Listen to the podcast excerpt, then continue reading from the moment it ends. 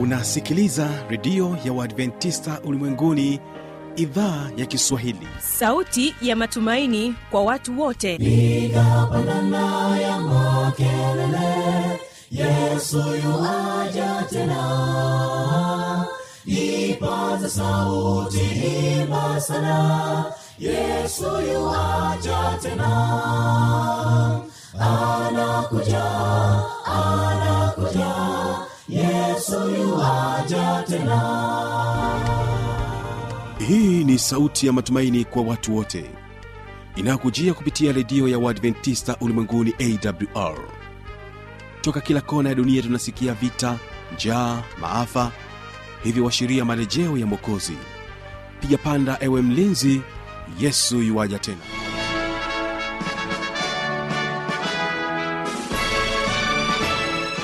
unaendelea kuitegea sikio idhaa ya kiswahili ikikutangazia kupitia masafa mafupi ya mita bendi 16 kutokea hapa mkoani morogoro. Naamini ya kwamba unaendelea kujiunga pamoja nami kupitia mornings fm na vilevile vile kupitia rock fm mtandao wetu ni www ungana nami kibaga wilson. Naamini ya kwamba leo hii tutakuwa pamoja. Basi msikilizaji ni kukumbusha tu kwamba leo tutakuwa na waimbaji wa burka kutoka kule arusha wanakwambia mwanampotevu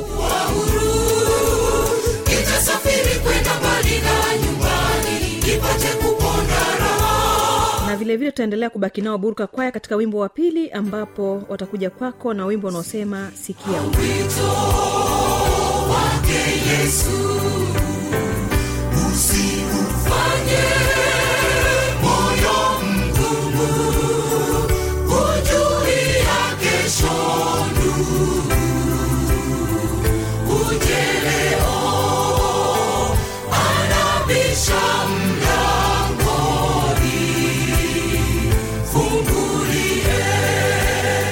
Yote kipindi hewani ni biblia kujibu na leo tutajibu maswali ya msikilizaji ambayo aliweza kuulizwa hapa studio na mchungaji danieli mshola atakuwa akijibu maswali haya. Kwa sababu ya dhambi ziko nyakati mambo fulani mabaya yanatendeka katika ndoa. Na moja kati ya mambo ambayo biblia imeruhusu ya kwamba linaweza e, kupelekea watu wawili hawa wanandoa hawa kuachana ni hili ambalo yesu alilitamka katika kitabu cha mathayo hiyo sura kumi na tisa na ile aya tisa anasema nami nawaambia ninyi kila mtu atakayemwacha mkewe isipokuwa ni kwa sababu ya uasherati akaoa mwingine azini naye amuoaye yule aliyeachwa azini. Basi ni kupatia wasaa wa kuweza kuwategea sikio waimbaji wa burka kwaya wanakwambia mwanampotevu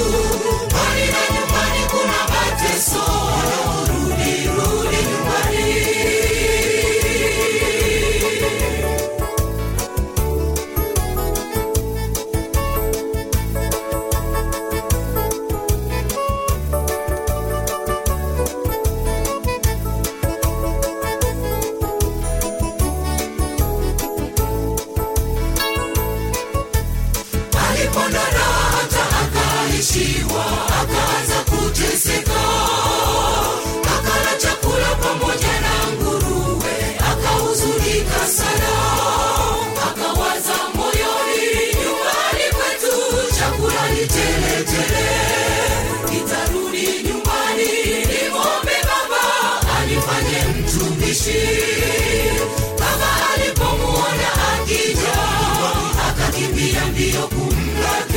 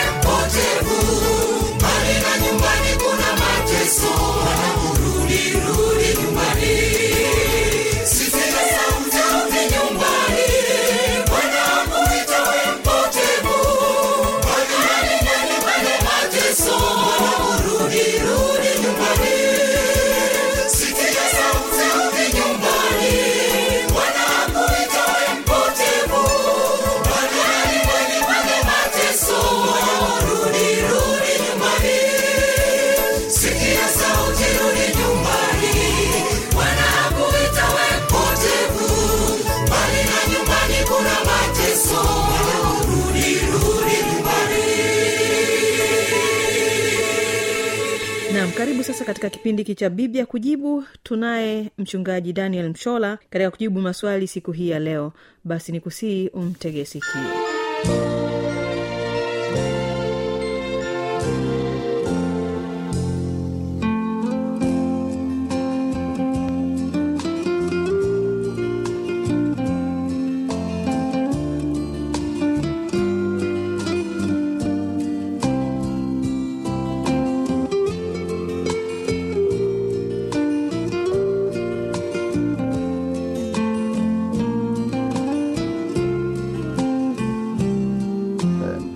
msikilizaji wa redio yako ipendayo awr nipende kuchukua nafasi leo tena kukaribisha katika kipindi chako kizuri kipendacho cha biblia ya kujibu.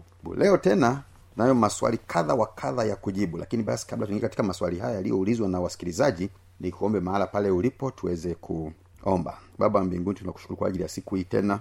Saa imefika tuendelee kujifunza neno lako kupitia kwa kujibu maswali yaliyoulizwa na wasikilizaji mbalimbali uwe pamoja nasi katika kipindi hiki. Kwa jina kwesu mwokozi wetu amina. Ya leo ninayo maswali kadhaa kama nilivyotangulia kusema nitakayojibu katika kipindi hiki. Na swali la kwanza eh, linatoka kwa ndugu rosimeri eh, kutoka mgeta morogoro. Rosimeri kutoka mgeta morogoro anauliza kuwa mungu wangapi tukifika mbinguni tutawakuta? E, mungu wangapi tukifika mbinguni tutawakuta? Ya katika mafunuo ya neno la mungu tulio nayo yani biblia uh, inaeleza juu ya kuwepo kwa mungu mmoja mwenye nafsi tatu. Mungu baba mungu mwana na mungu roho mtakatifu.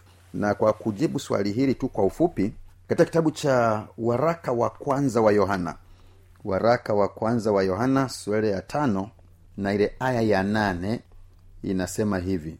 Waraka wa kwanza wa yohana sura ya tano na ile aya ya nane biblia inasema kwa maana wako watatu washuhudiao mbinguni baba na neno na roho mtakatifu. Na watatu hawa ni umoja. E, biblia inasema wako watatu washuhudiao mbinguni walioko mbinguni. E, na hawa ni baba na neno. Huyu neno ndiye yesu na roho mtakatifu. Biblia inasema na watatu hawa ni umoja sasa yako yako yako eh, baadhi ya mambo ambayo binadamu tumejaribu kuyatafiti kwa akili zetu tunaweza tusiwe na majibu sahihi. Eh, tunaweza tusiwe na majibu sahihi sasa lakini kulingana na mafunuo ya neno la mungu ndivyo ilivyo ya kwamba mbinguni yuko baba mbinguni yuko neno au yesu na kisha yuko roho roho mtakatifu. Kubwa eh, msikilizaji- wangu rosemary inalopaswa kuomba ni kumwomba mungu tusaidie kuwa uaminifu na tutakapofika mbinguni basi tutamwona mungu e, katika ukamilifu wake katika ukamilifu wake. Swali jingine e, linatoka kwa ndugu tosha kutoka njombe. E, ndugu tosha kutoka njombe anauliza nikimwoa mwanamke aliyepewa taraka ni vibaya? E, nikimwoa mwanamke aliyepewa taraka ni vibaya? E, katika mpango wa mungu wa ndoa e, tunaposoma katika kitabu cha e, katika kitabu cha mathayo sura ya kumi na tisa e, mathayo sura ya kumi na tisa tunakutana na maneno ya yesu mwenyewe. Yeye aliye mungu yeye aliye muumbaji. E, tukiacha yale mengine yaliyokwisha kuelezwa huko nyuma. Lakini basi katika kitabu hiki yesu anasema maneno haya. Yesu anasema uh, maneno haya katika aya ya tano mathayo kumi na tisa aya ya tano. Akasema kwa sababu hiyo mtu atamwacha babaye na mamaye ataambatana na mkewe. Na hao wawili watakuwa mwili mmoja. Aya ya sita hata wamekuwa si wawili tena bali mwili mmoja. Basi aliyowaunganisha mungu mwanadamu asiwatenganishe. Kwa katika mpango wa mungu ni kwamba e, mtu mme na mtu mke wanapooana hawatakiwi ifikie mahala wawaze kuachana. Wakishaingia kwenye mahusiano ya ndoa bwana anatamani kuona wakiendelea kuishi pamoja kwa maisha yao yote. Na huo ndio mpango wa mungu. Lakini basi kwa sababu ya dhambi ziko nyakati mambo fulani mabaya yanatendeka katika ndoa. Na moja kati ya mambo ambayo biblia imeruhusu ya kwamba linaweza e, kupelekea watu wawili hawa wanandoa hawa kuachana ni hili ambalo yesu alilitamka katika kitabu cha mathayo hiyo sura kumi na tisa na ile aya tisa anasema nami nawaambia ninyi kila mtu atakayemwacha mkewe isipokuwa ni kwa sababu ya uasherati. Akaoa mwingine azini. Naye amwoaye yule aliyeachwa azini. Kwa hiyo kwa mamlaka ya maandiko ya neno la mungu e, walau fursa inaweza kutolewa kwa watu kuachana ikiwa mmoja amekuwa mwasherati. Ameamua kuanzisha mahusiano mengine nje ya ndoa yake eidha na mwanamume mwingine au mwanamke mwingine. Na ikiwa mmoja basi hawezi kuvumilia hali hiyo ana haki e, ya kuomba taraka na haki ya kuachana. Lakini basi vinginevyo kuachana kwingineko tunakoweza kukuruhusu kwa matakwa yetu wenyewe. Mengine tu kwa sababu ameunguza chakula unaamua kumwacha. Mengine tu kwa sababu ume, ume, unadhani pengine ulikosea unaamua kumwacha. Na wengine unadhani sasa umeona mtu fulani ambaye ni mzuri ambaye unadhani pengine anaweza kukupendeza zaidi kuliko uliye naye basi unaamua kuachana na uliye naye. Hayo ni makosa. Hayo ni makosa. Kwa hiyo taraka ambayo ni, ni halali ni ile ambayo inatokana na kukosekana kwa uaminifu katika mahusiano eh, ya ndoa ya ndoa. Lakini basi kwa hiyo si kila mtu aliyeachwa au aliyeachika ana haki ya kuoa au kuolewa. Eh, tukisoma biblia katika kitabu cha wakorintho wa kwanza wakorintho eh, wa kwanza sura ile ya saba eh, wakorintho wa kwanza sura ile ya saba. Neno la mungu nasema neno haya wakorintho wa kwanza saba. Fungua biblia yako ikiwa unayo karibu hapo. Tusome pamoja katika kitabu cha wakorintho wa kwanza sura ya saba aya ya kumi na ile ya kumi na moja biblia inasema lakini wale waliokuisha kuoana na waagiza wala hapo si mimi ila bwana. Huyo ni paulo anasema mke asiachane na mumewe mke asiachane na mumewe. Lakini ikiwa ameachana naye na akaye asiolewe au apatane na mumewe tena mume asimwache mkewe. Kwa hiyo mume na mke hawatakiwi ku, eh, kuachana. Na ndiyo maana tunawashauri vijana wala ambao hawajaoa kuolewa kwamba saa inapofika usiokote tu yeyote unayokutana na yeyote tunayeona hapana. Kaa chini tafakari chunguza vya kutosha. Uone kweli huyo binti huyo kijana wa kiume atakufaa kwa maisha yako? Atakufaa kwa maisha yako? Na kwa nini? Kwa sababu yako makosa ambayo e, watu wameyafanya katika maisha ya ndoa. Ya kuoa na kuacha kuoa na kuacha. Hayo ni makosa na mungu wetu wa mbinguni hayaridhii na wala hayakubali na kamwe hayampendezi. Kwa nini? Kwa sababu miongoni mwa mambo makubwa ambayo e, mungu anasema ya kwamba yanamchukiza ni pale anapoona mwanaume na mwanamke walioana waliokubaliana kuishi pamoja kwa maisha ya ndoa yanapofikia mahala fulani wakaamua kuachana. Katika kitabu cha malaki sura ile ya pili malaki sura ya pili na aya ya kumi na sita neno la mungu linasema maana mimi nakuchukia kuachana. Na anayesema maneno haya ni bwana. Eh, asema bwana mungu wa israeli naye aifunikizaye nguo yake kwa udharimu namchukia asema bwana wa majeshi basi jiadharini roho zenu msije mkatenda kwa hiana. Yaani ikiwa yako mambo yanamchukiza sana mungu e, ni pale watu wawili mme na mke waliokubaliana kuishi pamoja naam na wakafuata taratibu zote zinazohusika nyakati fulani za kimira nyakati fulani za kisheria nyakati fulani za kidini. Na wakaamua kuishi pamoja. Alafu ifike mahala waachane. Mungu anasema anachukia sana jambo hilo. Anachukia sana. Anachukia sana. Na kufanya hivyo ni kutendeana udharimu eh, kufanya hivyo ni kutendeana iana na kwa sababu hiyo basi mungu anatuonya mwanamume yeyote asimtendee iana mkewe wala asimtendee udhalimu mkewe. Mwanamke yeyote asimtendee iana mumewe asimtendee e, udhalimu mkewe. Iana na udhalimu tunavitenda. Pale unapoamua kutenda kumtendea mwenzako. Unajua huyu ndiye mme wako unaamua tena kuwa na mume mwingine au wanaume wengine. Huyu ndiye mke wako unaamua tena kutafuta e, wanawake wengine au mke mwingine. Mambo haya yanapotendeka katika maisha mungu anayaita iana mungu anayaita udharimu na mungu atamani kuona tukiyatenda katika maisha ya ndoa kwa hivyo basi katika swala la eh, la kuwa mwanamke aliyepewa taraka uangalifu mkubwa unatakiwa kutumika ili kujua kwamba ni kweli hii taraka ya huyu eh, eh, huyu mke huyu huyu mke hii taraka aliyonayo hii eh, ni halali inakubalika katika maandiko inaruhusiwa na mungu? Naam na kama hairuhusiwi basi biblia nasema ukimwoa mwanamke huyo wewe na yeye mnahesabiwa kuwa wazinzi. Lakini pia ziko nyakati mwanamume anaweza kuanza mahusiano na mtu mwingine huko ikafikia mahala ambaye ni mke wa mtu. Na kwa sababu ya mahusiano haya akamsukuma achane na yule mume wake wa zamani. Na wakati mwingine ni mwanamke ameanza mahusiano na mume wa mtu. Inafika mahala anamwambia achana na yule mke wako wa zamani. Sasa iana zinatendeka hapo wanaachana alafu kisha anakwenda kuoa au ku, kuolewa na huyu sasa ambaye e, ni mume mpya au mke mpya. Naam sasa mambo ya namna yanapotendeka basi hayakubariki mbele za mungu na ndoa za namna hiyo zinakuwa si halali e, mbele za mungu. Maana kila mnapokutana kujamiiana mnahesabiwa kuwa wazinzi mbinguni. Na wazinzi wote hakuna hata mmoja ambaye ataokolewa. Sehemu yao ni katika lile ziwa liwakalo moto na kiberiti. Ndivyo biblia inavyosema. Katika kitabu cha wakorintho wa kwanza sura ile ya sita. Wakorintho wa kwanza eh, sura ile ya sita na ile aya ya tisa na ile ya kumi. Neno la au hamjui ya kuwa wadhalimu hawataurithi ufalume wa mungu msidanganyike waasherati hawataurithi ufalume wa mungu wala waabudu sanamu wala wazinzi wala wafiraji wala walawiti na wengine wengi wanaotajwa mahala hapo. Kwa hiyo waasherati na wazinzi hawataurithi ufalme wa mungu. Basi bwana uh, kubariki msikilizaji uh, na kukaribisha katika kipindi kingine uh, siku nyingine. Tuombe. Baba asante kwa ajili ya siku hii. Asante kwa ajili ya msikilizaji wangu yule aliyeuliza maswali na wengine wanaosikiliza.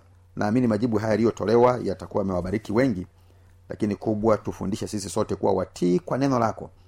Tuyaishi na kuyatenda mapenzi yako. Utuandae kwa ajili ya ufalume wako. Maana ninaomba hivi kwa imani katika jina yesu mwokozi wetu. Amina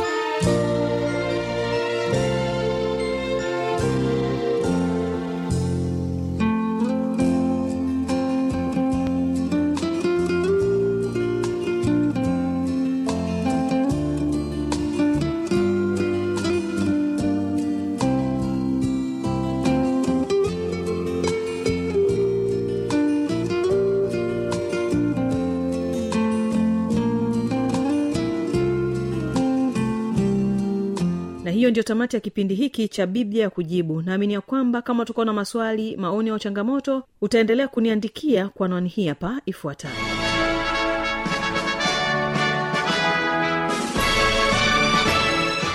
Redio ya uadventista ulimwenguni awr sanduku la posta 172 morogoro tanzania. Anwani ya barua pepe ni kiswahili at awrrg namba ya mawasiliano simu ya kiganjadi 745 184882 ukiwa nje ya tanzania kumbuka kwanza na namba kiunganishi alama ya kujumlisha 255 unaweza kutoa maoni yako kwa njia ya facebook kwa jina la awr tanzania.